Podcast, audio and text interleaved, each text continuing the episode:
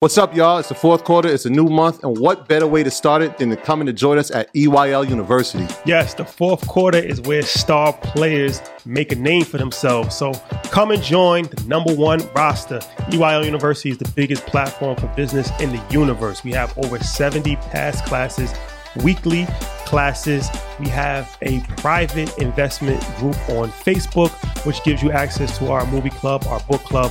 We also have bi-weekly real estate calls with M G, the mortgage guy, and monthly financial advising calls with none other than yours truly.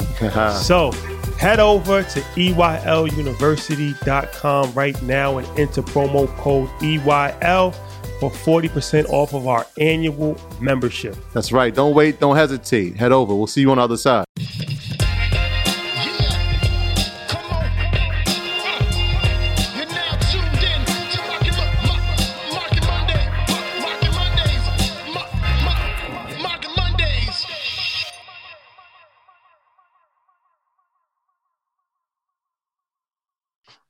Well, I appreciate you being here. Let's see how much of a delay we have, and then we'll go until they come back in. Yeah, well, I mean, we'll make it happen, you know? Um, maybe we have to get a court reporter, get in here and type up a transcript or something. Man, we may we may need it tonight, but I appreciate you. Um, you want to dive right in? Uh, yeah, unless you want to wait for the guys. But, um, yeah, man, like, no need to uh, no need to thank me. Like I said, um, I'm here to be of service. Uh, love what you guys are doing. And uh, if I can be, if I can be a resource, I think it's important that people have this information and get it from an unbiased source with no agenda. Um, mm-hmm. I heard the disclaimer. I'm just going to throw out my own. So um, I'm definitely not serving in an advisory uh, capacity. These views are my own, not of C N B C, not of X P Investments, my company, or any other affiliate. Um, I'm just here to give you guys the real, the way I see it. Um, but I, I would always encourage everybody to do to do their own research. Um, and I'm gonna try to, you know, I'm here a little bit earlier today. Hopefully I can get into the weeds a little bit and give you guys some, um, some, some more in-depth type of analysis on uh, maybe what you should be looking at, how to look at it, um, And and really, you know, try to equip you with the tools needed to kind of make your own um, decisions, which is which is really what this is about, right? Um, I, like I, I'll let you kind of lead this, Ian, but I, I did want to kind of kick off by saying, like, there's no uh, cookie cutter way to do this. Um, I mean, I know for you personally, and I know myself, like a lot of this stuff. Um, You know, it's, it's it's trial and error. You know, you learn uh, from your victories and your defeats, and so I would I would caution anyone from just following anything that you read or consume via digital media or whatever else uh, blindly. Right? From anyone, myself included. I don't care if it comes from Ray Dalio. You should pick up the book or the article yeah. or kind of tear through the company's balance sheet um yourself, because and and Ian, hats off to you. Listen, when you have mentors that can lead you in the right direction, the the information that they're giving you is technical. It's a how to do this. There is no replication for how to think about doing this. So I hopefully I can come here and give you not only the technical know-how in terms of how to execute X, Y, and Z, but the critical thinking that goes behind being able to execute uh, X, Y, and Z. Uh, so just wanted to say that. Really looking forward to it. Um, you know, we can kick it off. Can can y'all, um, are we back? Yes, you're back. Yep. All right. We're back. It's one. Of, we right, got to breathe in, brother. Okay. It's going to be okay. Right, they know I have high levels of anxiety. He got the, yo, he, he got the Arthur hand balled up right now. Yeah, absolutely. Zoom today's gonna be the last day. Arrivederci. Um, but but if I can dive in, so it's been fired. Um, absolutely. Um, by the way, I'm seeing a lot of misinformation on social. Um, can you walk us through the proper way that a professional would structure a portfolio so people aren't getting caught up um, in the hype of what is being posted online and on social media today? Uh, absolutely, man. That's a great question. Um, and kind of ties into what I was saying earlier. I thought about coming on here, and I know some people, I've seen some of the questions like, yo, so what stock is this, X, Y, and Z? I'm like, I really want to, listen, I, I'm here to serve. I'll, this won't be my first time. It's not, not my first time, won't be my last time. I'll get to all the questions. But um, in terms of how to structure a portfolio, or in terms of how I, I would structure a portfolio, you have to have like a core holding, right? Um, and I think that depending on whether or not, the first question is you need to ask yourself, what's your risk tolerance? And I know that sounds kind of cliche, but it is, it's super important, right? Like, are you trying to maintain wealth, or are you trying trying to create wealth? Um, so maintenance is really about just making sure, is really about protecting your downside. So your volatility of returns, the amount of risk that you want to take should be significantly lower than if you're actually trying to generate and create wealth. So a lot of the stuff that I see is like, okay, let's have this all option portfolio, or what stock should I buy? Excuse me, or how long should I hold X, Y, and Z? For me, it's always easier for me to make small alterations when I have a core position that I like. So to give you an example, Uh, seventy percent stocks, thirty percent bonds, right? That's something super vanilla. Or sixty percent stocks, forty percent bonds, or, or, or an, an index uh, fund that does that. Because now when you're, I'm not suggesting that you actually trade different bonds, because that, that's, that becomes much more complicated. If you have an yeah. institutional backer or institutional firm that will deploy this capital for you, sure. Stocks and bonds and any kind of uh, balance that, that works for you.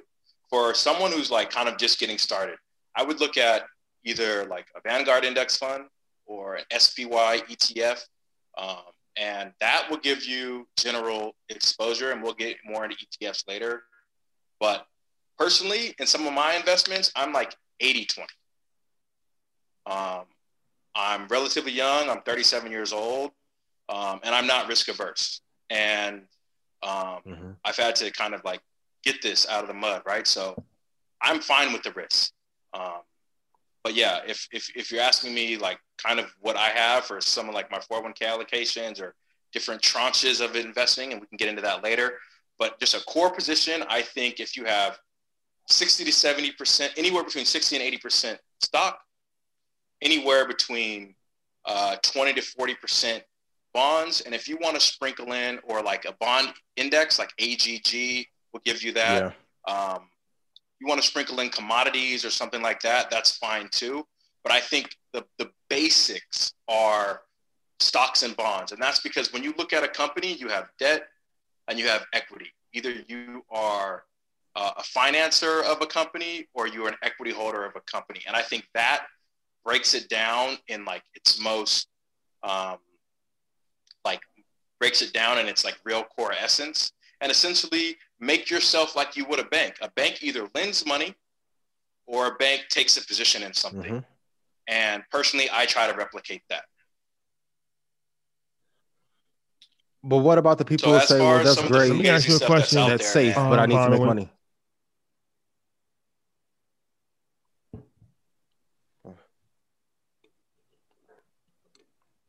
Um, I mean, seventy-eight percent stock isn't safe. I mean, it's, you know, the, the long-term returns are seven to ten percent, but it's not safe. Look at, look at what the market has done from February to March. Look at what the market has done from March to now. I, I don't think that's, that's safe. Look at what the market did in Q four of two thousand eighteen. So safe is like a, a, a relative word. If you're trying to, um, and I'm probably going to regret saying this, if you're trying to make trap-like returns, I mean, this isn't, that's not what this is, right? This isn't quick flip. This isn't make fifty into one hundred fifty overnight. Um, you know, I'm not going to get it. Uh, I can't get up here in good conscience and, and suggest that to anyone. Um, if you want an increased amount of risk, you can still take that core portfolio and have that be your core. And then you slice off small pieces and take much higher risk, much higher beta, if you want to get, get into some of the technical terms, much higher um, R squared or volatility uh, uh, types of investment. But the, the key is having a core position, because if you don't have a base, you'll just, you don't know where you're going. You don't know where you need to tweak, and you're just not involved in the market, generally speaking.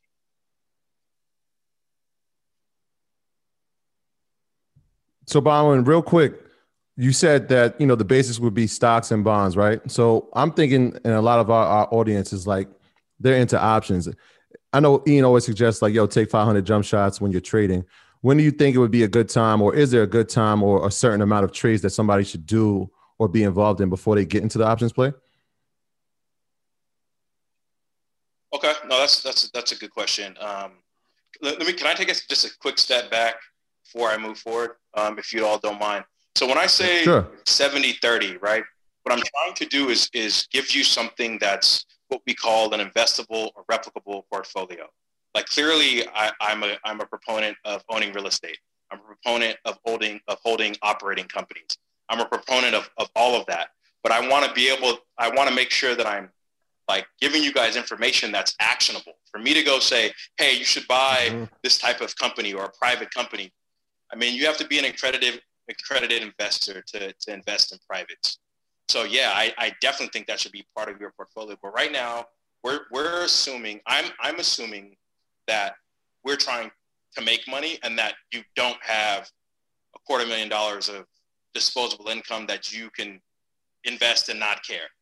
One, to be an accredited investor, I believe you have to have like a million dollars of, of liquid assets or make quarter million dollars a year. And that, that's, that's super high risk. I do think that there is room for that in a portfolio, mm-hmm. but I'm purely talking about publicly traded securities. Um, so I just wanted to clarify that. Uh, in terms of options trading, listen, I love options. Options have been good to me. That's, that's my bread and butter.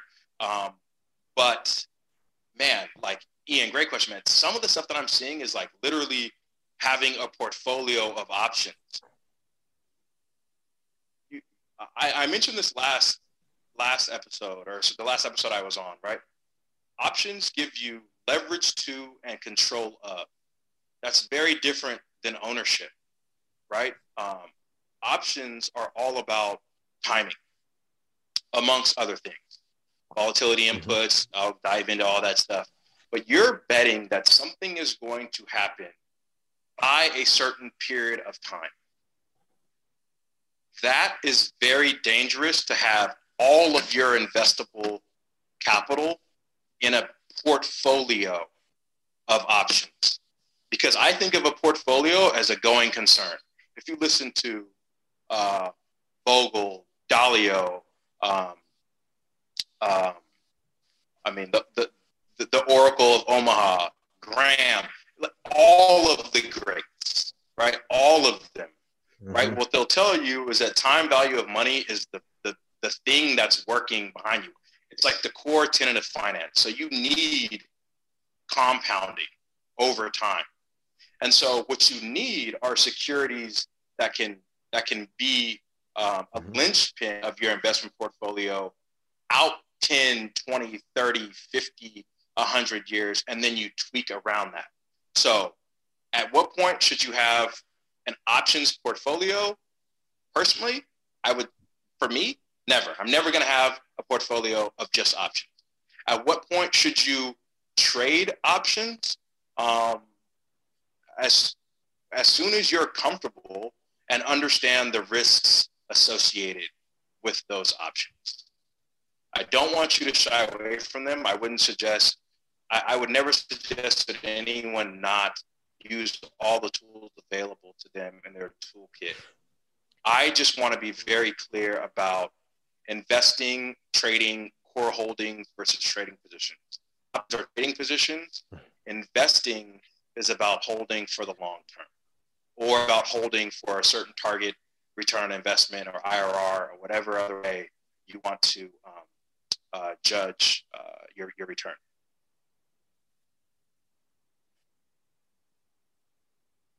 Does that, does that answer your question? Um, thoroughly enough? Is if I can play devil's advocate, let, let me ask you a question, Bonwin. Then what um, you recommend? What you do? Fifty percent. You know, fifty, now fifty percent. It seems like yes. Yeah, now, yeah, what yeah. you recommend? Yeah.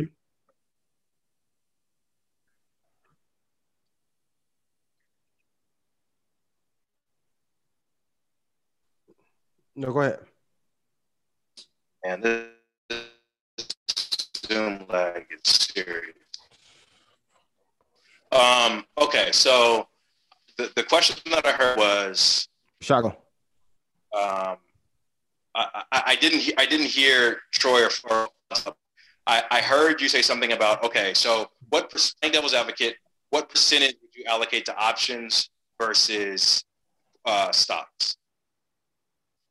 Your options typically are probably, break it down in terms of like return on investment or yeah. percentage return, right? So if you're going to own an option and you're going to pay, I don't know, a dollar or two dollars for it versus paying fifty dollars or one hundred dollars for a stock, right? So your two dollars, um, you know, that's going to be about five percent of, you know, of, of that fifty dollars that you would allocate. You can make a similar return on a much lower portion of capital expended, right? So I would say, okay, well, if you're expecting to make uh, uh, twenty or five percent would be twenty X what you're making on your core, core portfolio, then you should only, I would allocate a fifth to that particular options trade, mm-hmm. right? It's all about like balancing the ratio in terms of expected returns. If I expect to make ten X on an option, then I'm only going to really probably do it, mm-hmm. right? Um, if you are playing something that's like longer dated or you don't expect to make the same type of returns, I think you can invest a bit more. But uh, options decay, right? Like stock isn't going to zero unless the thing goes bankrupt. Mm-hmm. Like you're gonna you're gonna recoup something, and bankruptcies happen. Options, yes. if they don't finish in the money, quite literally decayed to zero. So, so, so I want to ask a question that everyone is is going to ask later. And if I can get ten X okay. in a year, why only put one fifth in when I'm only going to get ten to twenty percent long term? I'm playing devil's advocate because I'm going to get a thousand so, people to ask me this question. If you're, I'm saying if you can get ten X. Mm-hmm. Invest a tenth. You have then, so okay. But because so people want to do half and half, yeah. I can't tell people what to do, right? I, I want to be very cautious about saying do this, don't do that. Yeah, we're, we're all adults here, and ultimately, your risk tolerance will determine how you're willing, how you know how you're willing to kind of deploy capital. What I'm saying is, looking at the returns is half, probably not even half of the equation, particularly when you're a professional investor. And, and a, a retail person can still be a professional investor. If this is what you say you do, if this is a hobby and you kind of want to just put a little money in the game, go for it, right? Because it's all about the learning experience and your enjoyment. If you're saying, this is what I do, you go to raise capital or you're talking to your clients and you talk about returns, any astute investor, the next question out of their mouth is going to say, what's your volatility of returns? How much risk do you take to get those mm. returns? And so I, I, I really want to touch on, um, you know, volatility in your portfolio, variance. You have things like standard deviation, R squared, Sharpe ratios. All of these things measure, and these are like I would suggest you look these terms up. These are yeah. measures of return as they pertain to risk taken to achieve that return. So if you go back to like your most basic like capital asset pricing model, right? You move up risk, you should move up in return. But if I can take um, one unit of risk and get one unit of return, and you're taking two units of risk to get that same return, you're not doing something. I would sell what I would sell whatever it is to you and buy whatever I'm getting mm-hmm. all day. And so I, I think that the, the next part of that is, so for, for options, people talk about, okay, I can make ten X. You can make ten X for a certain factor of risk. What I would say is you can find something safer, deploy capital there, and just scale. Because you can grow the amount of capital that you're allocating there, or, or your notional exposure is what we call it. But if you keep your risk low, all you need to do is scale that same, that same exposure. It's what banks do. It's what sovereign entities do. It's, I mean, it's, it's the basic of the banking system. It's like if you go to the bank, you put in deposits, they lend nine times on that. That's mm-hmm. super safe. Yeah. Excuse me, a super safe business model. They just scale it. And you, I mean, I'll be the bank. You show me a bank that doesn't print money, right? They don't exist, because if they don't make money, they go out of business. Um, so sorry, I, again, I, I wanted to dive in a bit deeper. I know that answer varied a bit, but it, it's not cut and dry. Like fifty percent, unless you're in options that are as safe as whatever else you're op- whatever other alternative asset you'd be investing in, I, I just don't think you can say this return versus this return, and and therefore I should structure my portfolio this way. It's like, it's the whole reason you have stocks versus bonds. Like, why would I even bother suggesting that you allocate any money towards bonds, which is the largest market, right? Treasuries, like the largest mm-hmm. asset. Why bother yeah. even investing in that stuff if it's all about return? That's a great point. So, so what's a good safety range for volatility in your portfolio? So if you're looking at like your alter, alter index or anything similar, like what's the safe range that you want to be in? Um, overall portfolio. I mean, you know, I wouldn't, I mean, a, a pullback or a correction in equities is considered ten percent. Mm-hmm. I'm fine with that from an index standpoint. Okay. When it comes to trading single stocks, man, much more, much more risk tolerance. In individual companies, yeah. um, twenty, thirty percent. Uh, but again, this is me now. Um, and then I want to take it a step further. If I'm looking at a growth company, twenty-five, fifty percent, that's just, that's what you're signing up for. Yeah. If I'm talking about like a more cyclical, a utility company, something that's like not going to grow, um, I'm going to probably cut that down by by two thirds, right? So- Take your business further with the smart and flexible American Express Business Gold Card. You can earn four times points on your top two eligible spending categories every month, like transit, U S restaurants, and gas stations. That's the powerful backing of American Express. Four times points on up to one hundred fifty thousand dollars in purchases per year. Terms apply. Learn more at americanexpress.com slash business gold card. What's the easiest choice you can make? Window instead of middle seat? Picking a vendor who sends a great gift basket? Outsourcing business tasks you hate? What about selling with Shopify? Whether you're selling a little or a lot, Shopify helps you do your thing, however you cha-ching. Shopify is the global commerce platform that helps you sell at every stage of your business. From the launch your online shop stage to the first real-life store stage, all the way to the did we just hit a million orders stage? Shopify's there to help you grow. Whether you're selling scented soap or offering outdoor outfits, Shopify helps you sell. Wherever and whatever you're selling, Shopify's got you covered. Sign up for a one dollar per month trial period at shopify.com slash try. Go to shopify.com slash try now to grow your business, no matter what stage you're in. Shopify.com slash try. So, you know, my thirty percent, okay, I'll take about ten percent there. My sixty percent, okay, I'm going to take about twenty percent there. Um, you know, it's it's really about the assets. And then when it comes to bonds, mm-hmm. uh, m- much lower, much lower volatility of returns.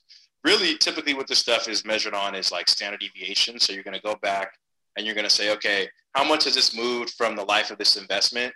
And mm-hmm. that's my average move. And then how many how many multiples of that average am I willing to take? So anything within a standard deviation, I'm fine with, right? That's, that's your standard normal distribution. You should expect things to move there. When I start to see what we call two, three, four sigma moves or four standard deviations, you shouldn't yeah. be holding on to things that long. And then, you know, there's a term called six sigma event, which is like your black swan, things that really shouldn't happen. Um, things that are happening now, oddly enough. Right now, yes. So, you know, uh, I, I'm, I'm really trying to give you kind of a, a all seasons type of investment strategy, but truthfully, it's going to, you're going to, really what I would do is I'd pick an index, because if you're looking at investing, right, you always have some type of benchmark. Mm-hmm. And that's why I went, go back to saying, listen, you got to have a core. You got to have something to compare to. You got to be tethered to something, or you just float. So you look at your benchmark and you say, okay, that thing has um, a standard deviation of, I don't know, five. All right. Now, how many more standard deviations am I willing to take if what I'm trying to replicate is tethered to that? And that would answer, I think that that not only answers the question directly, that gives you the tool to, to determine what it is that you're benchmarking that particular uh, investment to, and then determine how much risk you're willing to bear around that. And how much should you be willing to draw down? Let's say if you do, okay, so you have long-term, you have bonds. What about options, futures, and any exotic derivatives? If you're like structuring, let's say you have twenty percent um, left for options, futures, and, and anything exotic. Okay, so um, in terms of the exotic stuff, um, you know, that, that you'll need like an I S D A to trade, at least what we define as exotics, which are like bespoke option investments that are tailored to you. Yeah. So you're going to have to have an I S D A with a bank to be able to do that. You have to be a high net worth individual, or as an institution, you're going to have to have what you call an I S D A. So um, I'm going to just like take that off the table because I just don't think it's like okay. very relevant. Um, I think that if you are If you're young and risk loving and you have like a stable source of income, I think you should go for it mm-hmm. intelligently. That doesn't mean just go buying a strip of options, right? But the same, the same portfolio that you have at twenty-five or thirty-five is not the same portfolio that you should have at fifty-five or sixty-five. So I, I want to make sure I, I answer these questions in a way that apply to everyone, but that I don't give like a blanket statement that is damaging, right? You, back to your first question. Like these one size fits all answers are often given by people that don't have the information to give you a more specific answer. Mm-hmm. Um, yeah. So in terms of options and futures, right? It's about opportunity cost. So if you're saying, okay, right now what I own is I own S P Y, I own uh, I own the A G G, um, and then I've sprinkled in a little bit of Apple and Amazon and Zoom or whatever else, right? I would say, okay, so you have a core position. You clearly are have a risk appetite because you're investing in growth companies that have revenues oftentimes that are like much farther in the future, and that's why these companies are sensitive to inflation because you're discounting their cash flows over certain periods of time. Um, I would say if you if you truly understand options and you're willing to trade them, then I would say, sure, like, sure, take five, ten, fifteen, maybe twenty percent. The thing, if you're trading options properly, you don't need that much. That that that's the really the point I'm trying to make. Like, you don't you, you don't you don't need much. Like, you can literally make twenty percent, like. The issue is that people aren't willing to take doubles and singles and triples, right? It's like all or nothing home runs. Like, so if you're investing a dollar in options and you make thirty cents, you're like, ah, it's thirty cents. It's nothing. I'm like, you just made thirty percent. Mm-hmm. Show me a fund that returns thirty percent year on year. And I'm saying, if you can do that routinely, just scale your position. Mm-hmm. That's a great point. Um, Rashad wanted me to ask you, what are your thoughts on like I B B and the pharma sector going into the next uh, four years since Trump is uh, seeming like he's going to concede here pretty soon? I mean, I'm not going to speculate on what Trump's going to do, but um, yeah, it, it seems point. that way. It's, uh, that's a good, good question, timely question. Uh, as for I B B, so I mentioned it a couple times. Um, really, I have been unwilling to take stock-specific risk on vaccine uh, companies, right? You've seen Pfizer, BioNTech came out with a vaccine, which, and this stuff is like kind of funny to me, right? Came out, I think the efficacy rate was like ninety percent. Then Moderna came out mm-hmm. and they had ninety-four point five percent. Then Pfizer was like, yes. oh, we didn't finish our trial. It's actually ninety-five percent. And AstraZeneca came out today and was like, okay, well, we have one. If we give the proper dosing, which is two doses, I think it was sixty-five or seventy percent, but we actually gave a half a dose and then followed up by another dose. And that one's eighty or close to ninety percent. So it's, you know, I, like, and what you've seen is on the news, those particular stocks run up, then the next entrant comes out and that stock sells off and the new stock pops. And it's kind of been somewhat of a, of a domino effect. Um, so that's why yeah. I suggested I B B, because it's like a biotech E T F that gives you the, the, the thematic exposure, right? Here, I don't have a strong view. So my view on, mm-hmm. on COVID and a vaccine is not the same as me having a view on this particular company. This is an isolated event, an isolated pandemic. There's a solution here. There's going to be a truncated timeline in terms of when you're going to be able to derive revenue and profitability from this particular event. So I, I, I'm, I find it challenging for me to try to extrapolate like a, a whole business use case off of this one event. And that's why I liked I B B.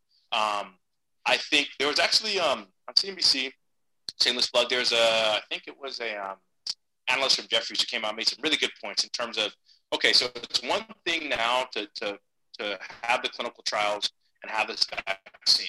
It's a completely different Uh, there's completely different structural and um, administrative, logistical issues, challenges in terms of manufacturing and distributing um, the vaccine. And that's where the challenge really is going to be. Um, I B B, if I remember correctly, it's been trading, trading in like this one thirty to one forty-five type of range. I, I think that range kind of holds. Mm-hmm. I don't really, I don't really see a ton of upside in that from here. So. Um, I think I think it'll be challenged and those individual components. Now, given um, you told us how to structure a portfolio, why do you think it's hard for people to stick to a plan, even though you're a professional and you do this for a living? Why do you think people still try and deviate? And can you explain that if you continue to tinker and try and accelerate your plan, that you can end up breaking something that does work? Yeah, um, it's human nature, it's FOMO, right? It's like there's always, and um, you know what, I, I, I, it's it's political in nature, it's media coverage, like you, you always get bombarded and blitzed with like the new hot thing. No one talks about like the slow and steady race, um, slow and steady kind of grind to where you've yeah. gotten. And um, Man, I, I just, I, I think it's FOMO, really. I, I think people um, want instant gratification, and that's just not what this game really is, a, is about. I mean, you can make it, um, but for every winner, there's probably two or three losers. And uh, the game, at least the, the way I've played it and the, the way it's worked for me, the game isn't about just celebrating winners. It's about cutting those losses before they become cancerous and ruin your portfolio. And so yeah. that, and that's equally as important, if not more important, um, is being disciplined in a way that allows you to remove things from your life. Generally speaking, you know what, you, you guys are always on here talking about, like, I love how you give like holistic advice, right? Removing things from your life before they grow um, and just fester and create irreparable damage, right? Um, I'm speaking about investments here, but I think that like just generally applicable across the board. Um, I, I really hope that kind of answers your question. I just think it's like, it's a lack of discipline. I think that what you're, you're kind of bombarded by social media, especially now, and even traditional media that's always talking about the next hot thing. You got to be in this, you got to be in that, you got to be in this. Things take time. Good things take a lot of time. Don't be afraid to kind of like slow cook your stew, keep it to yourself, and keep things kind of moving onward and upward. So, um, yeah, profitability is boring. Being wealthy is boring. Owning assets mm-hmm. is boring. It's yeah. not flashy. It's it's the antithesis of that. Like, not being a consumer is boring. Mm-hmm. Like, so, um, like, for me, and I know for, for you guys, like, it's like you, you kind of nerd out on this stuff, right? Like, I genuinely am like, I, I want to know about this company. Oh, someone's wearing that? Who makes that? And so when you when you kind of shift your mindset to that, like, fine, go buy some Nikes. And then spend the two hundred fifty dollars that you spent on some J's, go buy two hundred fifty dollars worth of, of Nike stuff. If you're going to go buy the Louis bag, not, not my thing, but if you do, mm-hmm. buy the same amount of L V M H. Hell, you're helping to drive their revenues. And so, you know, like, I, I think it's it's getting into that that that ownership, um, that ownership mindset. Um, Troy wants to know, what are the catalysts that will make an E T F optionable? And then Rashad wants to know, what do you think the prospects of marijuana over the next four or five years? Um, I know you talked about M J before, but do you think that it's going to be viable within the next four to ten years and kind of go on a cataclysmic run, uh, maybe here in the next half decade or so? So, um,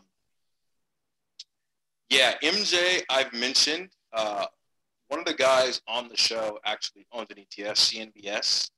Um, I, I just, because I'm going to mention it, so I want to make sure that it's full disclosure there, um, which is definitely more tailored. And I sat down and had a chance to talk with him.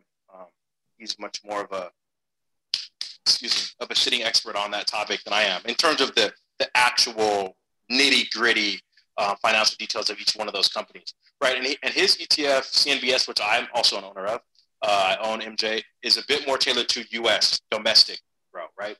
And so if you look at right now, it's it's really like a legal situation, right? Political situation. Is, do you believe over the long term that the state legislation will be robust and then lead to federal legislation? And I would liken it to prohibition, right? Like, fine, you've got Bud or Miller and all these other Um, InBev and, and, and all these other companies. But like, I personally don't want to be um, on the front lines trying to pick individual companies like in mass, right? Like, thematically, I definitely believe. I do. I believe it. I think it's the next hot thing.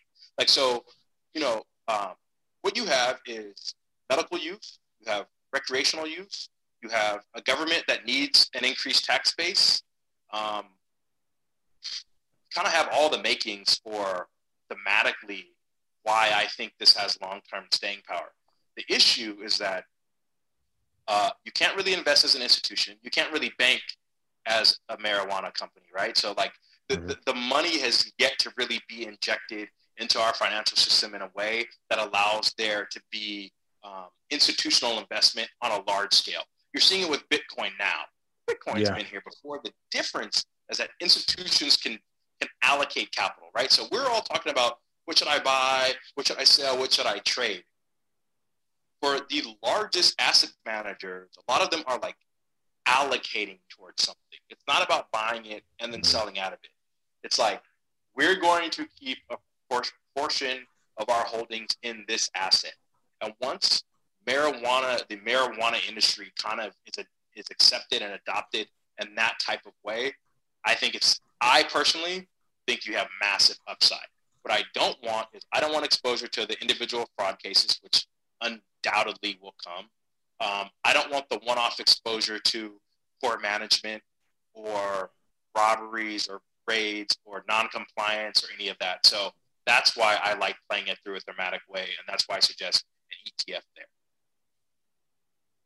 Or I have played an E T F there. Okay, and from a strategy point, what do you... Um, from a strategy point, what do you wish that you knew from the very beginning that would have made your career and getting gains a lot easier?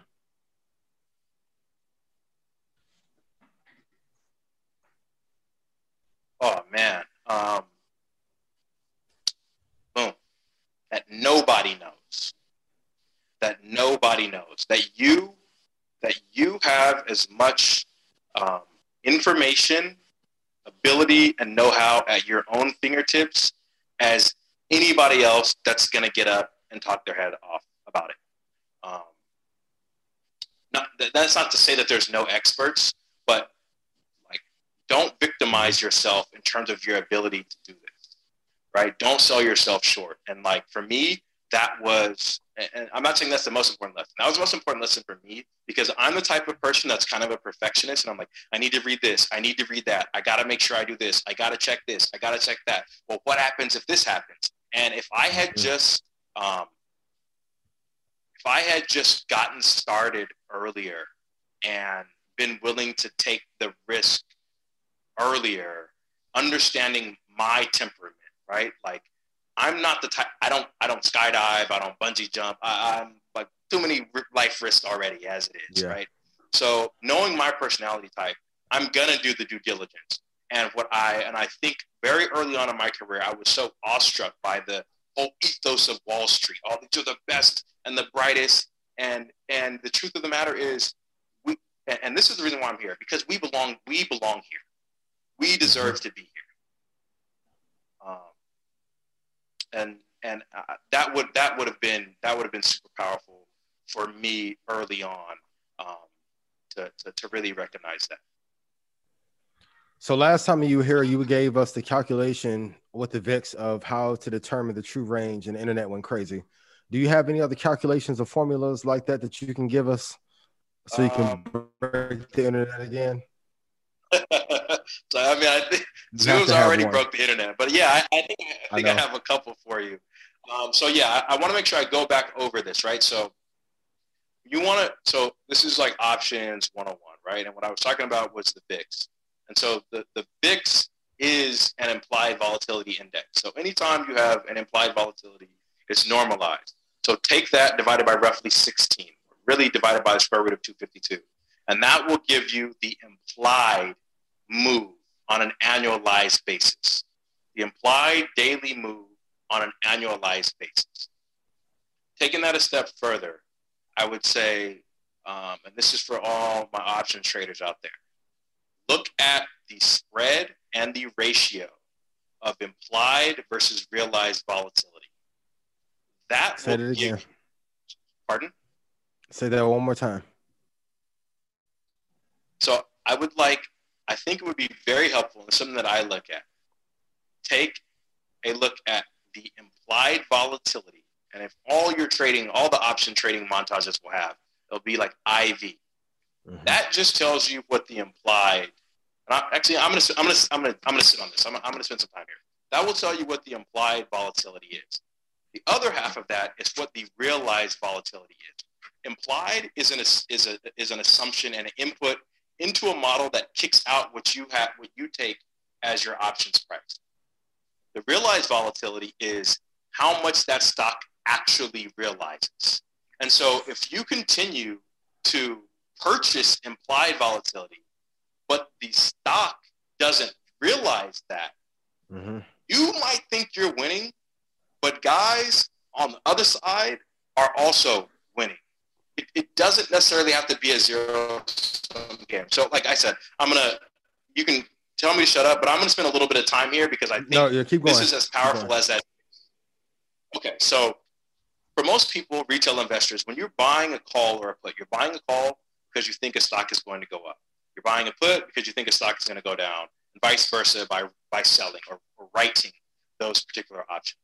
So what I'm saying is, for me, the, the way that I grew up trading, and this is on the institutional side, you will look at the dollar price. And I'm like, I don't care what that is. You need directional exposure for you to win. I don't care whether the stock goes up, down, left, right, or anything in between. I'm betting because what I'm doing is I'm stripping out all of that and I'm trading volatility.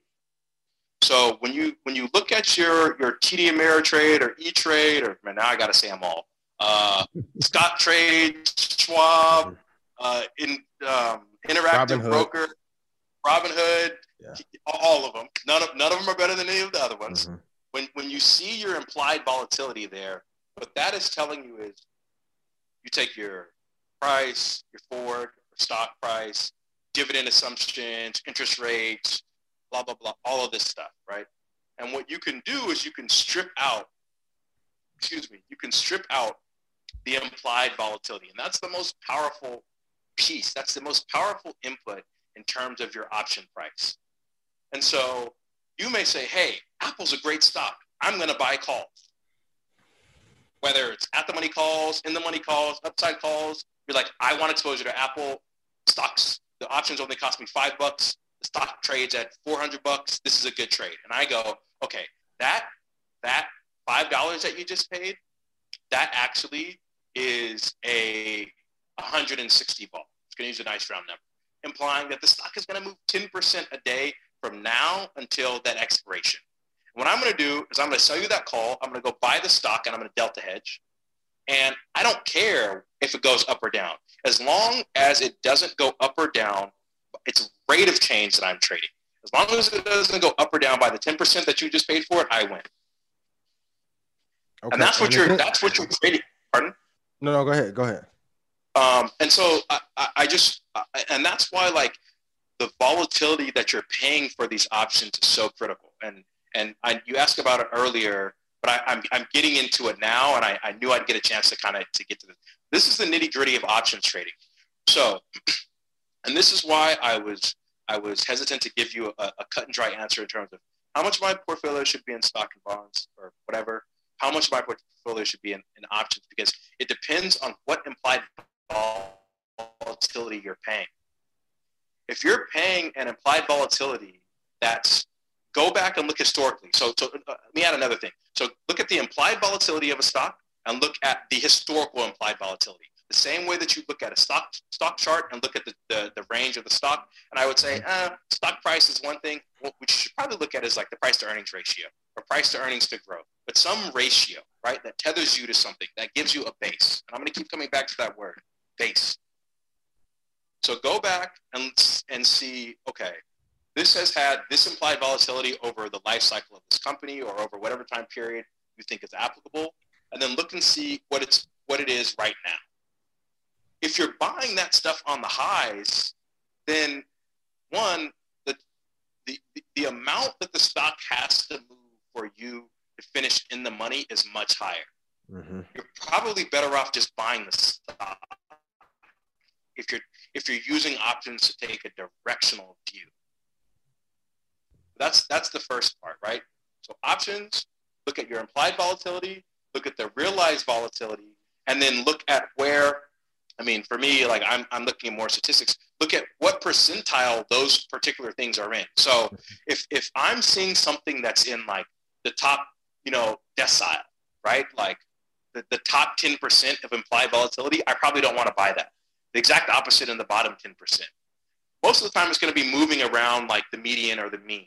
But when you start to see, and then you're, and then if you, if you, it will also, you can put, do this in an Excel spreadsheet, but uh, average or mean, median, you can do uh, standard deviation, S T D E V, you can do variance. Excel will do all this for you. And if I'm, if I'm, you know, if I'm buying something in the top quartile or top decile, I'm no, no, thank you. I'll just buy the stock. If that's, if I'm playing it for a directional point of view, and the exact opposite if things are in like very low um, quartiles or, or percentiles. Um, the other thing is, so another thing for options is if you're long the stock and you notice that the implied volatility is super high, something that I like doing is selling calls. Even though you love the stock, it's not about the fact that, oh, I, I have to buy calls because I want the stock. The, the implied volatility is too high for that call, which is going to drive, the higher the implied volatility, and, and you guys tell me if I'm getting too far in the weeds. No, you're good. Go ahead. You have, you have your delta, right? Your delta is your, it's many things, hedge ratio for one, but it's your probability of finishing in the money. And that takes me to the next question. So how do I pick to be in the money, at the money, mm-hmm. out of the money? All right. Check. Look at the delta of that thing. fifty delta means coin flip. fifty percent that it's going to be in the money, fifty percent that it's not going to be in the money. And the lower the delta, the lower the probability of the lower the probability of those things finishing in the money. Now, I th- and I think this is the V I X moment. The, the higher the implied volatility derives your delta back towards fifty. So the more expensive the option will drive your delta back to- towards fifty. Those are the times where I'm not playing options that are close to the money because the implied volatility is so high. But the out of the money options, it means that that delta can change so much higher and get driven to fifty. So a twenty delta, if I'm going to play options and I'm going to, and it's going to be a, a lot, a lot of implied volatility, I'm probably going to play something out of the money because it will at least pull my delta closer to fifty as long as that implied volatility stays high. Excuse me. Perfect. Sorry, I, no, I kind of went off. No, no, no. The, the, the, that's great. And everybody on YouTube is loving it too. Um, I got a follow up from Troy. So obviously there's no way to time a trade, but uh, would you give after quadruple witching, would you give a time to settle or would you invest when the chain opens? Sorry, I, I missed that last part. Well, would you invest as soon as the chain is open or would you give it time to settle? Post quad witching. Sorry, can you can you start the question from the beginning? I, I apologize. No, so during qu- uh, quadruple witching, is it okay. best to trade yeah. when the chain is settled or should you invest as soon as it opens? Um, so your your quadruple witching is going to be when you have like your futures on all your options, like index, stocks, and everything like expiring.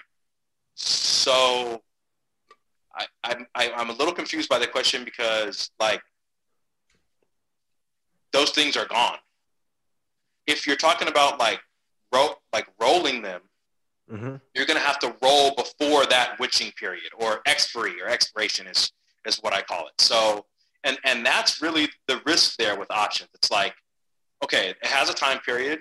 The witching period that you're referring to is when all this stuff rolls off. For futures, you're going to need to roll out of whatever you're long into the next contract. Yeah. And, you know, we, if you're taking like E S A or S P Ys, it's like H M U Z, right? Your, your, your March, June, Sep, December. The issue, though, is like a lot of that stuff is institutionally driven. So if you're waiting right to before that stuff expires, you're in trouble. You're like always going to pay some premium to roll up and out. Like you are, because these people need these futures positions to hedge. They have to put them on.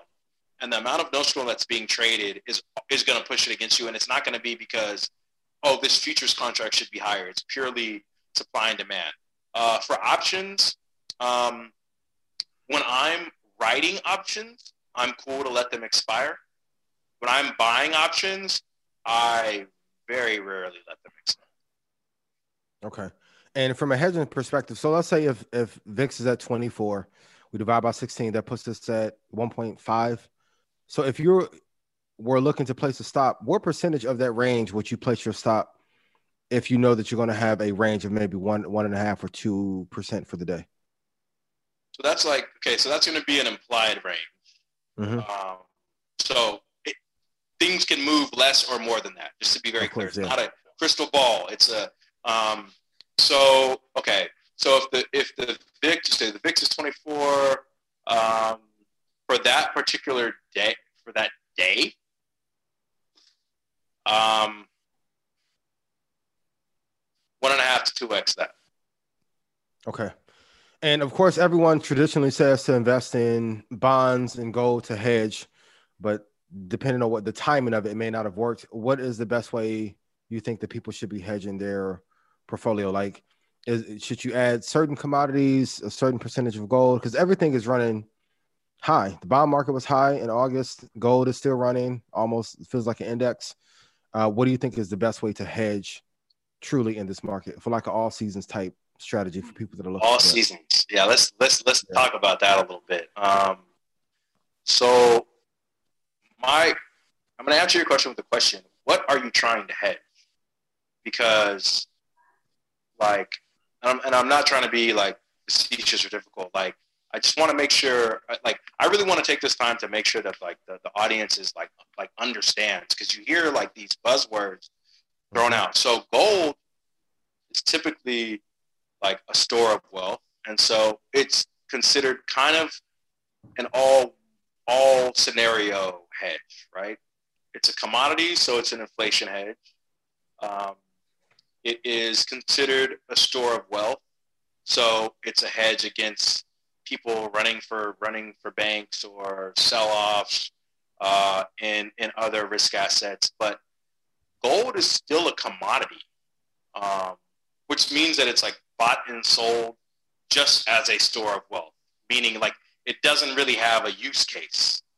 And so, um, and I think that's kind of getting exposed now, and, and kind of why you're seeing Bitcoin and some some of these all the other alternative assets kind of come to play.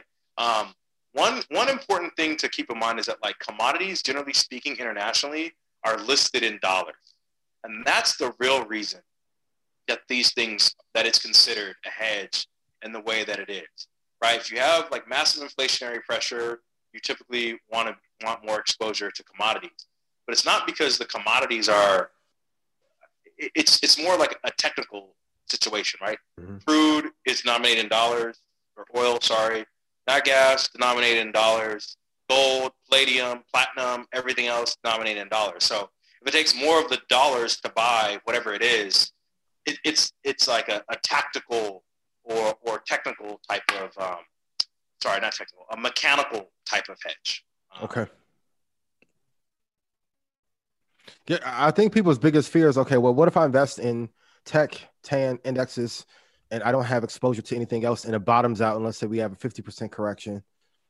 I should have been hedged with gold, bonds, and of course, you know, the news oh, okay. cycle. Okay, okay, okay. Got it, got it, got it. So, got so, it, got so maybe like twenty to twenty-five percent drawdown is what people. Gotcha, gotcha, gotcha. Okay, thank you. Sorry, I, I didn't understand very well the first time.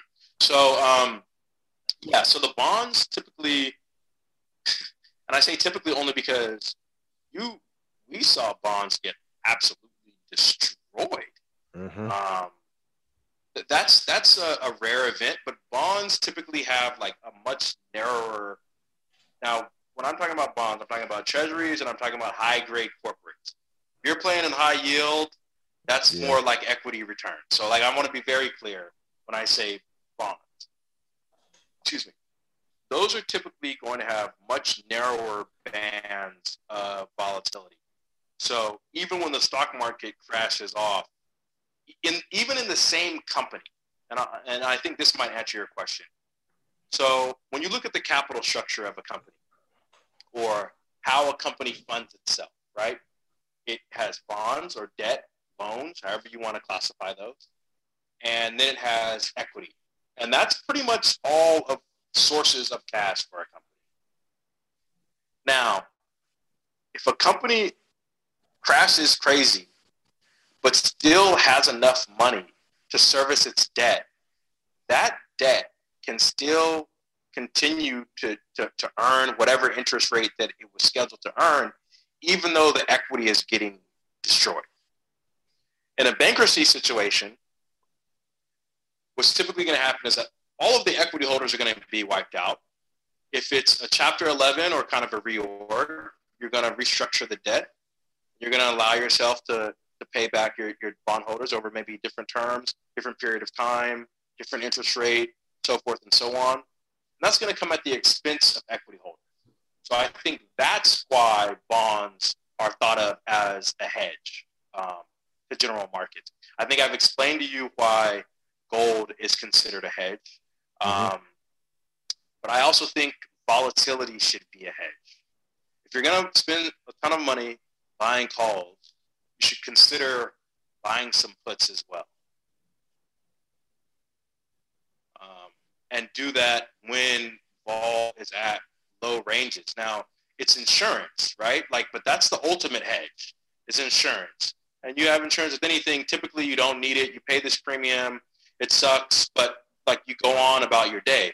But if you do that in, like, in, in, lo- in ranges where you're paying small premiums, you have the ultimate hedge, Mm-hmm.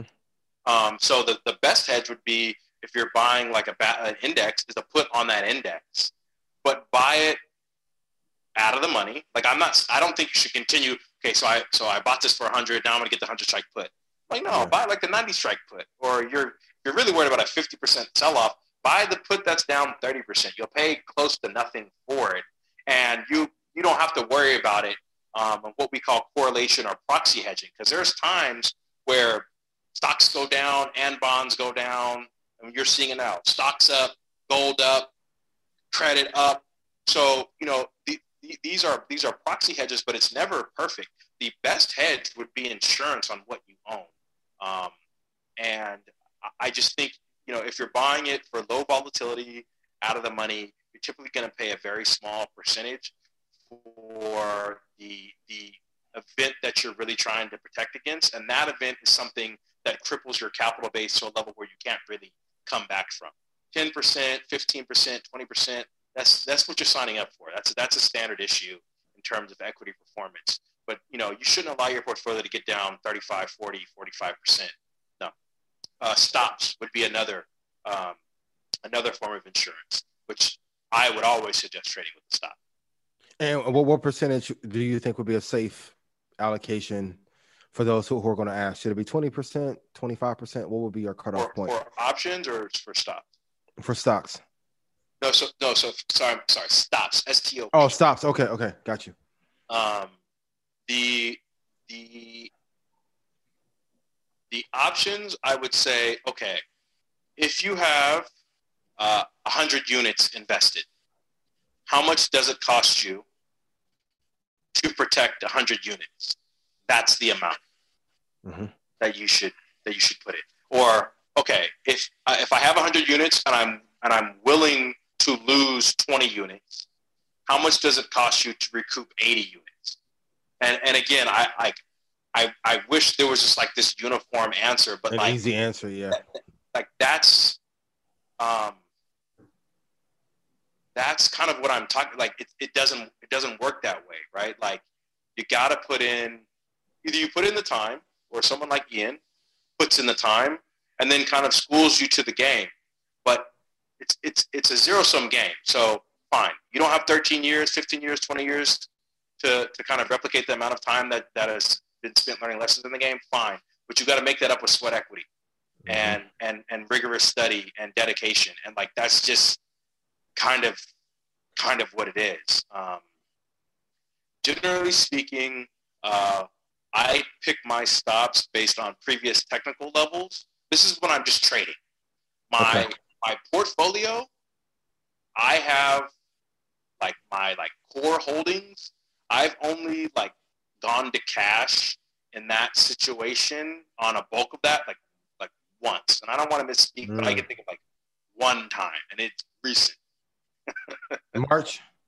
Uh, I mean, I'm not going to get into that. I got that. I understand. But um, yes, I. But but with that said, I always keep a certain amount of money in the market. Okay. Even in periods like March. Okay. Because my and, horizon for that particular bucket is forty years, thirty years. And given where we are in a, in a macro cycle, what do you think of SPACs and the current I P O market? People yeah, ask me. I'm just asking the questions that people want to know. No, no, no, no. Um, I would, sorry, that my response wasn't like that's a dumb question. I was just like, it's just sh shocking the proliferation of these things. Um, mm-hmm. Listen, I think, uh, I think, I think SPACs have some good aspects to them in terms of like they allow you to uh, to get. Um, They allow you to kind of get like revenue projections, right? Which is like some type of visibility. I, I'm always hesitant to like be so old school and buck against like new innovation. Mm-hmm. So I think the market is ripe for it. What really what I think it is, is the market is telling you it wants growth. And the reason why it wants growth, because growth has outperformed for the last, I don't know, decade plus. Additionally, And I, and I realize that there's been a rotation into value as of late. With interest rates so low, the rate at which you're discounting future revenues is extremely low, which makes those very attractive. Mm-hmm. As for the SPACs, um, I want to make sure I answer the question uh, very, very um, directly. I think there's like a twenty percent rip in terms of like management fee, which is like kind of, kind of that's crazy. High. Um, yep. And uh, I I think you have like a two-year period to identify like what your target is. So you're kind of essentially saying, okay, X, Y, and Z investor, here's money, go find something to deploy capital that is that is deserving of this investment. I mean, it's just um, I think it's a bit frothy. I think the I P O market is a bit is a bit frothy, and I think the SPAC market is a bit frothy. But I think it's a function of where we are in terms of like uh, our, our fiscal situation. Um, interest rates are so low. People want growth. The market has kind of continued to trend higher. Passive passive investments have done extremely well. And I mentioned this last time. If you're if you're an asset manager or a money manager, you have to put money to work. Like you just you just have to. Um, but it does feel a little toppish. Um, I'm a skeptic, but that's how I am by nature. So um, it, it, I think the SPAC market is either matched or overtaken the I P O market. I was reading something earlier today. The SPAC market this year has done more in terms of notional deployed than like the last five to ten years of SPACs. That's crazy. It de- definitely a sign of the times. Um, on the institutional side, so what publications or sources are you using to gather some of your data to get an edge that us as retail investors don't have? And how can we maybe get our hands on some of that literature? um, so, um, you know, I read, I read research reports. Some of that stuff is like our in-house stuff. Mm-hmm. So we have economists, we have strategists.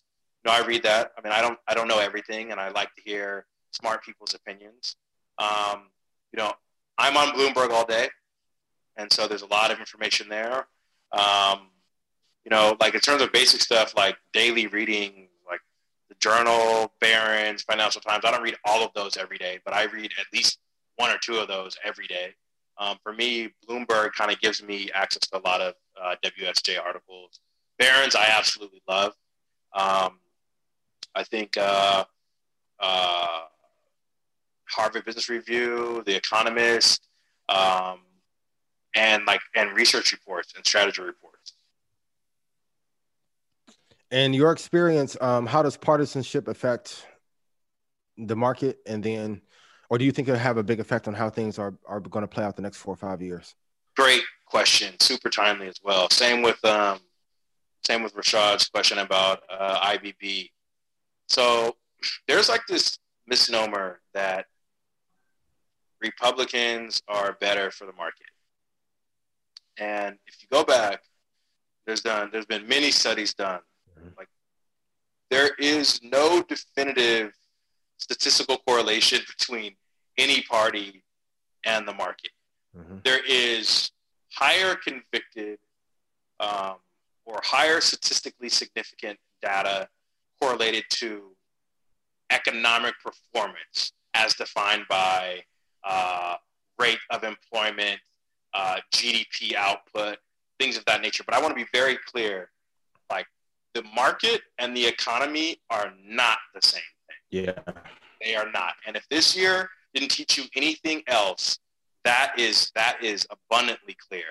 Um, there is a bit more around that, but what there is, um, again, great question, and I and I'm hammering this point home, um, and I'm sorry to like say this ad nauseum, but like it's super critical.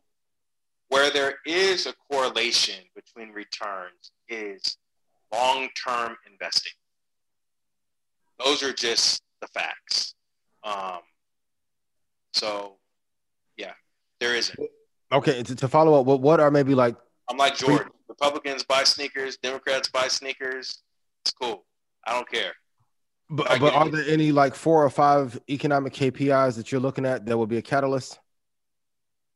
Oh, surely. To push uh, the market up?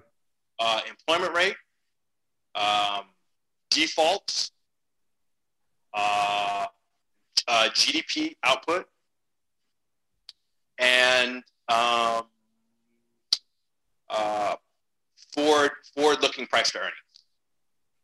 Okay, can you say those one more time? Because I'm sure some people missed them. Sorry. G D P. So G D P, employment rate or unemployment rate, however you want to, however you want to look at that.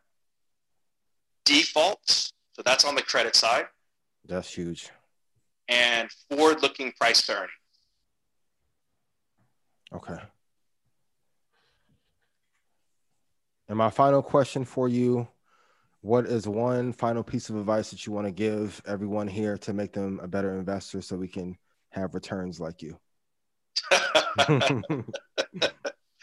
um, one piece of advice, one piece of advice. Don't listen to advice. Mm. Stop that taking advice. More. Sorry? Go, go into more detail on that. Um. So there's a book I'll probably post at some point, Reminiscences of a Stock Operator. Mm-hmm. Um, and it's a shiesty game. It's it's a cold game, right? And this dude has had made and lost a ton of money many times over. And he got trapped into a situation where someone suggested that he buy a product first to his wife and then to him while they were shorting it. And I say that now, particularly because this brings you back to the first question you asked, right? The, the, the information age, and oh, sorry, the last two questions actually. The first question and the question you just asked me. The information is no longer at a premium.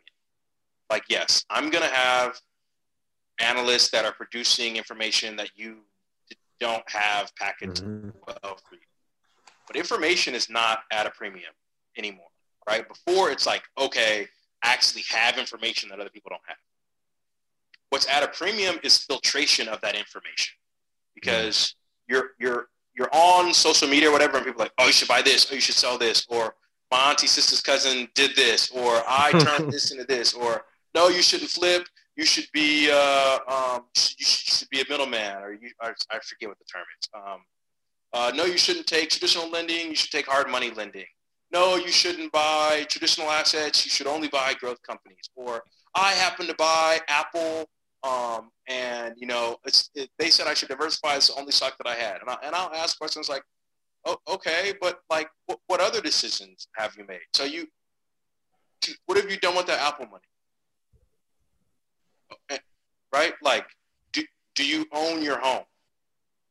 Is, uh, we can go. Ernest, let me let you in on a little secret. If you're looking to get meals that you'll enjoy and your bank account will love delivered straight to your doorstep, I want you to check out our people over at Every Plate. Every Plate dinners are the cheaper alternative to takeout or delivery. Their recipes come together in about thirty minutes, definitely faster than a trip to the grocery store or starting a meal from scratch. Every Plate does the meal planning, shopping, and prepping for you, taking the time-consuming guesswork out of cooking. Trust me, this helped me tremendously in the kitchen. All I had to do was follow the directions, use my ingredients, and put together some of the best chicken stir-fry I've ever had. I'm going to be honest, at first I was skeptical, thinking that the meal kit thing might be a little bit too expensive. But now I know you can get the same deliciousness at a much lower price. And if you act now, you can get three weeks of Every Plate meals for only two dollars and ninety-nine cents per meal by going to every plate dot com and entering the code Market Mondays three. That's right, three weeks of free Every Plate meals for two dollars and ninety-nine cents per meal. All you have to do is head over to every plate dot com and use the code Market Mondays three. Don't wait, don't hesitate, head over there. To other tangents, because like as I said, you know, I'm I'm an investor across asset classes, but my mm-hmm. my to answer your question again succinctly.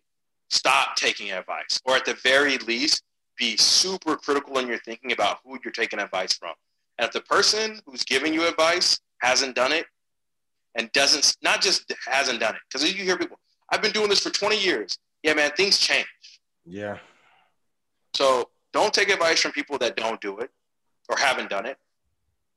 And temper the advice that you take from people that used to do it, but no longer do it because the game has changed. Yeah, yeah. I pre- my my last final question for sure. Are there any when you're trading? Are there any technical indicators that you're looking at, or are you going from more of a fundamental standpoint to make your decision if you're going to buy or sell a particular asset? Mm. trading, trading, you, you got to look at technicals. I, I definitely think so. Um, I mean, fundamental analysis will, will give you like a, an understanding of the company and will make it so that when maybe something breaks down with the technicals, you're not like, you don't have that, oh, snap moment. You know what I mean? Yeah. Um, but trading is about like momentum and where things have been and volumes. Um, but general, generally, Uh, if I'm looking at like some fundamental stuff, because what you have now is like a cross-pollination between, so people talk about quantitative research, quantitative analysis. Mm-hmm. Like it's like a cross-pollination between like very technical analysis and then the statistical analysis of the actual balance sheet or fundamentals. So for example, people were asking me about the cruise lines earlier or the airlines, and I see these stocks have popped back. I'll tell you, I don't understand why. Those companies have so much debt on their balance sheet now. Like if, if, if you were saying, okay, these were operating at one hundred percent capacity, or probably not one hundred percent capacity, but like ninety percent capacity, it's down to fifty. Now these companies have like another, I don't know, I think American has like fifty billion dollars of debt or something like that. Yeah. It's got to pay that debt before the equity holders see a penny. Mm-hmm. And it's not going to happen at fifty percent capacity or thirty percent capacity or wherever we are right now. Moreover, companies are in the business of making money. And like, I'm, I'm going to cut myself short. I don't want to get super long-winded. But I think that part of the work from home situation is here to stay. If I can, and you hear this term called operational leverage, essentially expanding margins by cutting costs. The, the, I, I'm like dumbing it down, but like, Uh, I don't want to use the word dumbing it down. Sorry. I'm simplifying I'm complicating it. it and simplifying it yeah. um, in a way. And I, I just don't want to like, I don't want to know. I, I come here and I really try to give you guys like detailed information. So um, I, I think that part of the work from home is here to stay, right? Because, you know, for, for a lot of people, the revenue producing units of a company prob- may need to be in-house. But the, the support the support roles, like the, the processing, the back office, the middle office, logistics, the administration, you don't need to rent, I mean, office space in San Francisco or New York on Park Avenue if those things can be done from the comfort of someone's home. So I, I, I think part of that is kind of here to stay, and I think that is going to kind of change uh, the way everything is done. The technicals, and I'll, I'll bring this full circle, the technicals keep me from getting so out of whack mm-hmm. one way or another um, that uh, that I that I kind of miss a trend. And that's why I think the technicals are important. Even if I'm looking at the fundamentals of a company, it's really hard, particularly for like new companies or growth companies. The, the previous performance doesn't tell me anything. So it, it, it doesn't, it doesn't like, It, it doesn't reconcile with why I'm buying into it, because, you know, I'm looking at a company that I think has a thematic reason. Let's take Zoom, for example. Like, when has Zoom made money? But what you've seen is like a pull forward, and what you can say is, okay, I have all this user engagement, and so I'll be able to offer this service or that service, and, and you can extrapolate that forward. And that's why I need the technicals, even though I can say, all right, well, the company only did, you know, five hundred million dollars in revenue two years ago, I need to see a growth rate so that I think it can get to X by the next five years or so. So um, technical indicators, I would say one hundred fifty day moving average, two hundred day, fifty day. Um, price to earnings, it's not really a, a technical thing, but I'm definitely mm-hmm. looking at price to earnings. I'm looking at implied volatility. I'm looking at, real, at realized volatility. And what P E ratio do you like? Uh, for what type of company? I mean, if you're looking at like the fangs, I mean, these things are like sixty or something like that, yeah. right? Um, so for a growth stock, you're going to pay a much higher P E. Um, for like a value company, some of these, you know, uh, like sixteen, but it, it like, it's like, what I do is I look at what historical price to earnings has been mm-hmm. and try to buy things that aren't necessarily on their highs. That's part of it. The issue right now is that everything is trading close to their statistical highs yeah. from price to earnings. And that's where the technicals come in. All right, my last question, because I don't want to get beat up by Rashad and Troy. What's your favorite technical indicator that most retail traders do not know about? I have to ask, because I'm going to die if I don't know. Favorite technical indicator that most... Because yeah, my friends that work at Pfizer, I mean, they're I... like, okay, great. Go, go ahead. I, I think I gave it to you in terms okay. of the V I X, man. Like, it, it, that that will tell you what one should expect in terms of price movement. Okay.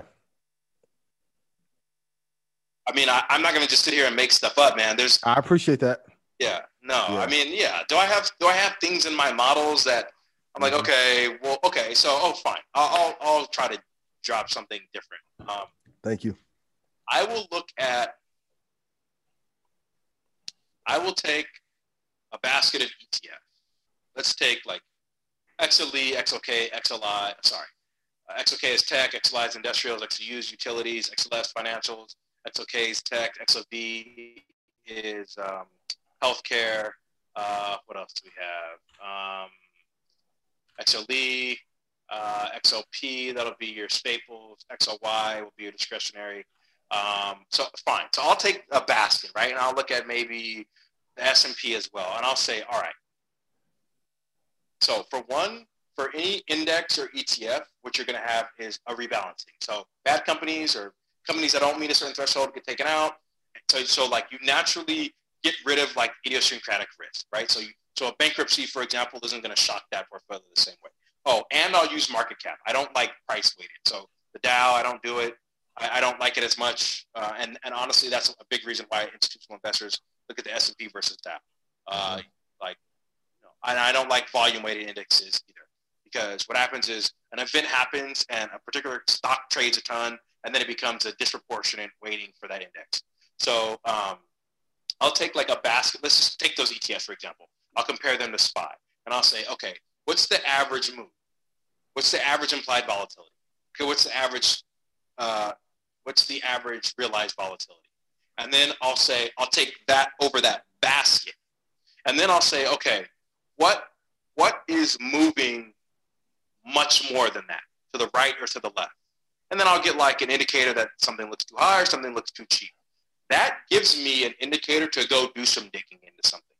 But that's like a quick quantitative screen, um, or one that like that I that I built, right? So, um, and it's like something that's like that, that you can replicate. Take a basket of indexes. So stock, it doesn't work for stocks because you have idiosyncratic risk. Take something that is routinely rebalanced so that you remove tail risk, idiosyncratic risk. All right, take that, compare that versus a benchmark.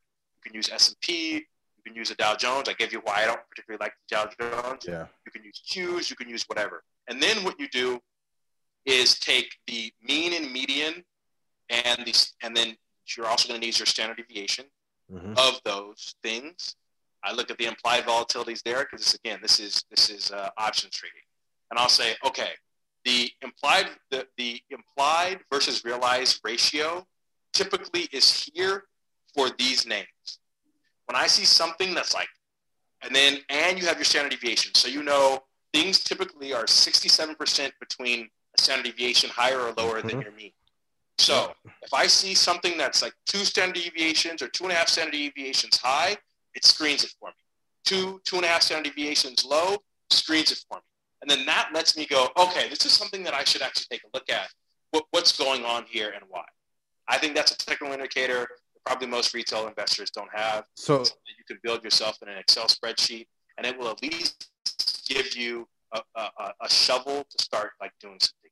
So you're using a screener to tell you when it's outside of the, the deviation? Oh, my God. Okay, thank you. Um, and that will work uh, for... That will work for any mean reverting asset because stock price is not mean reverting. Oh, maybe, sorry. I should have mentioned your V I X moment. Volatility is mean reverting. Mm, okay. T- tell everyone what that means. It means that when you, you, sh- you can expect things to snap back to the, to the averages because, I mean, in terms of like the, the long-winded explanation, like a stock price can continue to go up, right? It's not like you can say stock over the last one hundred years was fifty dollars. If it gets to one hundred, it's going back to fifty. No. But volatility, assuming a company doesn't get like bought out or, or, um, or go bankrupt, volatility, being that it is uh, statistically derived, formulaic uh, uh, tool, it is mean reverting, like by mathematical definition. So when you see things gap high or gap low, um, and let me take a step back and like do and, and, and put it in like kind of like lay terms. So a company comes out, uh, revenues just first start, and uh, it's probably more it's probably more volatile. And then the company becomes more mature. You understand the revenues a bit more. You understand the cost structure a bit more. People understand what it is. And you'll see like the stock trades in a range or it moves up kind of lockstep. Now, again, it's the rate of change, of volatility, how fast something is changing is mean reverting, not where it's going. That's mean reverting. I want to be very, very, very, okay. very clear. But that's, no, that's, that's, yeah. that's, um, I think that's powerful information for all the option traders out there, right? Like you, when you see things move away from the mean or the median, they should be similar unless you have some tail risk, but a standard normal distribution, your mean equals your median. And I think it's sixty-six point seven percent of observations fall within a standard deviation below or above that mean, which equals median. When you see moves that are multiples of that standard deviation, I tend to fade those. And you can express those views directionally um, if you so choose. So when I see a stock, when I see an index, um, and I see uh, the implied volatility at, let's call it thirty-two, right? So two percent roughly. And I see a move of four percent. Mm-hmm. I'm probably not going to just go buy that stock, but I'm probably going to go sell some puts there because it's now gapped. The, the, the implied volatility has jumped. I know over longer periods of time that the stock doesn't do that. And I'm going to say, okay, that's fine. I'm going to look at a technical level. I'm going to say, here's support. I'm willing to sell a put here. And in addition to that, I'm going to use this put strike with this implied volatility because I know over longer periods of time that it does not continue to move at this rate continuously. I, I appreciate that. I hope uh, everyone. Sorry, I felt like you're a little disappointed. You're like, come on, man. No, no, no, no, no, no. That, that, that's, well, even, no, no. But, but even on the equity side, I want people to catch. You're essentially saying that since it doesn't revert, it's going to tend to the upside, and then of course volatility is going to mean revert and slide back in. That's very insightful and helpful on its own for people to stop trying to short quality companies. Because look at oh, all the people yeah. that have been shorting Tesla since three ten or two fifty. And they've been getting torn apart. So, but I can keep you here all night. I want to be respectful of your time and also uh, my brothers at E Y L. And we can start to, because we had some technical difficulties. Um, the devil was trying to play some tricks on us. But you know, I mean, I love chatting with you. We can be on here to midnight, but I don't want to ruin our friendship. And my friendship will shine and Troy either. So we'll table it for another day. Um, man, I greatly appreciate you. Um, and you've helped me a lot. Even tonight. So I, I want to thank you again for being amazing, always being a, you know, a gracious guest, and you know, you family. So whenever you come on, I want you to just have the floor. And, and just uh, I appreciate it, man. It's a pleasure, guys. Thanks for letting me uh, come back. And to the, uh, the viewer and the audience, man, thank you guys for like sticking with me and showing me love. Um, it's important that we get this information. Um, I'm not right about everything, but mm-hmm. uh, I don't have, Not, I'm not selling anything. Like, we deserve to have this information. We shouldn't be locked up in the safe. A lot of other people have this passed down by their fathers or uncles or grandfathers or mentors. Um, and it's just important that, like, we get it. And I hope that, my hope is that there's another young up-and-coming sister or brother that I can sit down and go, so yo, young buck, tell yeah. me how they, tell me how it's moving now. Um, but it's important that this information, that, that, that people aren't intimidated by the market, aren't intimidated by investments. Um, yeah, it's investing is timeless, man. It's been around since forever. Mm-hmm. No, I, I take you. I appreciate you taking it. For everyone uh, also listening, it's not often that you're going to get a chance to sit down and listen to a brother who is on this side of the investment table. So everyone say thank you in the comments to him, because if you try to get someone like him to give you a consult and break that down, it's going to cost you a pretty penny. So, and thank you for being willing, being on the institutional side, to actually share some information that will give us on the retail side an edge as well. So thank you. Absolutely. My pleasure. I appreciate it. Thank you. For Rashad, I'm sorry. I promise you I didn't plan this for Zoom. So we're going to do have to do it like a part I, three. How, how is, you can hear us? We good? Yeah, we can hear you. Yeah, man. That, I mean, Ian said he wanted his Oprah moment. Yeah, man. And look at that's it, man. Took the, took the they, show, they made sure it happened. That was, that was super impressive. We appreciate you for that, bro. That was good. We're going to call him King Bo from now on. Bottle in, the king. Shout out to you. E Y L contrib- E Y L University Market Mondays contributor, man. Uh, another amazing, another amazing performance. You. Fire emojis, please. Fire emojis. Yeah, fire emojis. Because for those of you who trade options too, I know he blessed you with something, but equities traders and futures traders, even on, on the future side, it helped me. I'm like, okay, great. If I know we're going to move up two percent, like having a one point five percent target, a one point two percent target, that helped a hell of a lot from when you shared that. So thank you. Like you guys, I got, I got goal. I got some notes, man. I got notes. Yep. For real, for real. Me too. Yeah. Tons of them. Appreciate, appreciate that, man. Thank you. Thank you both of you guys for holding down the show. Uh, we were spectators today, but it was, it was good to watch. So I appreciate it. Appreciate Just like it. The one game when the bench player like get twenty. You're going to put up eighty next week, man. You still Kobe? Come on. Let me get my booyah chitch off. No, I appreciate you for real. Nah, nah, it's all good. So, all right. Um, yeah. Uh, any any last words? Yeah, man. It is uh Thanksgiving week, so we want to make sure that everybody stays safe, but um, also people get to reach out and uh, you know, help people if they can, and spend time with your family, your loved ones. Uh, that is super important. And we want to thank every one of you, everybody that's watching right now. Thank you. Um, you have made this year a spectacular one for us here at E Y L. So we we want to give thanks to you, because without you, you know, believing in us, and um, spreading the word and telling a friend to tell a friend, it wouldn't be possible. So we are uh, indebted to you. So thank you for that. Yeah, for sure. And don't forget tomorrow, we got a uh, Wall Street Trap. The big trap.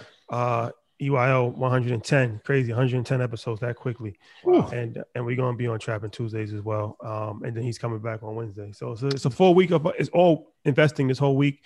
Um, hopefully you could just learn something and apply it. And then, um, yes, we are running that fifty percent off E Y L University twenty-four hour flash sale. I'll put it in here if you guys are interested. The code is E Y L fifty.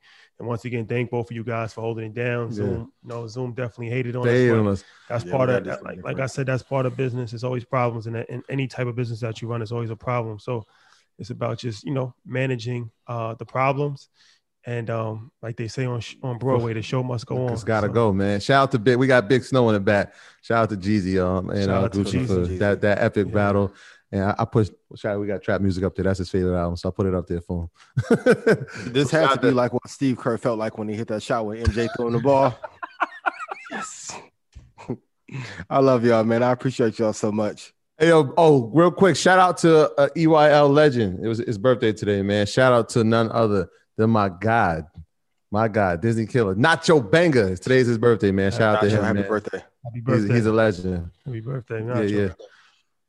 All right, guys. All right, y'all. Be good. Have a good turkey day, and um, enjoy yourselves, enjoy your family, but be safe, most importantly. Peace. Holidays. Peace. Thanks, gentlemen. Thank you, brother.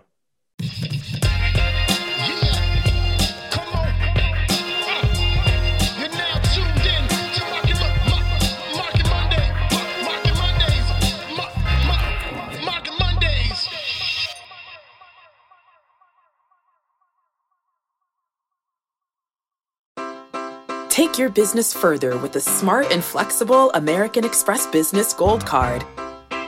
You can earn four times points on your top two eligible spending categories every month, like transit, U S restaurants, and gas stations. That's the powerful backing of American Express. Four times points on up to one hundred fifty thousand dollars in purchases per year. Terms apply. Learn more at americanexpress.com slash business gold card. When you need mealtime inspiration, it's worth shopping Kroger, where you'll find over thirty thousand mouthwatering choices that excite your inner foodie. And no matter what tasty choice you make, you'll enjoy our everyday low prices, plus extra ways to save, like digital coupons worth over six hundred dollars each week. You can also save up to one dollar off per gallon at the pump with fuel points. More savings and more inspiring flavors make shopping Kroger worth it every time. Kroger, fresh for everyone. Fuel restrictions apply.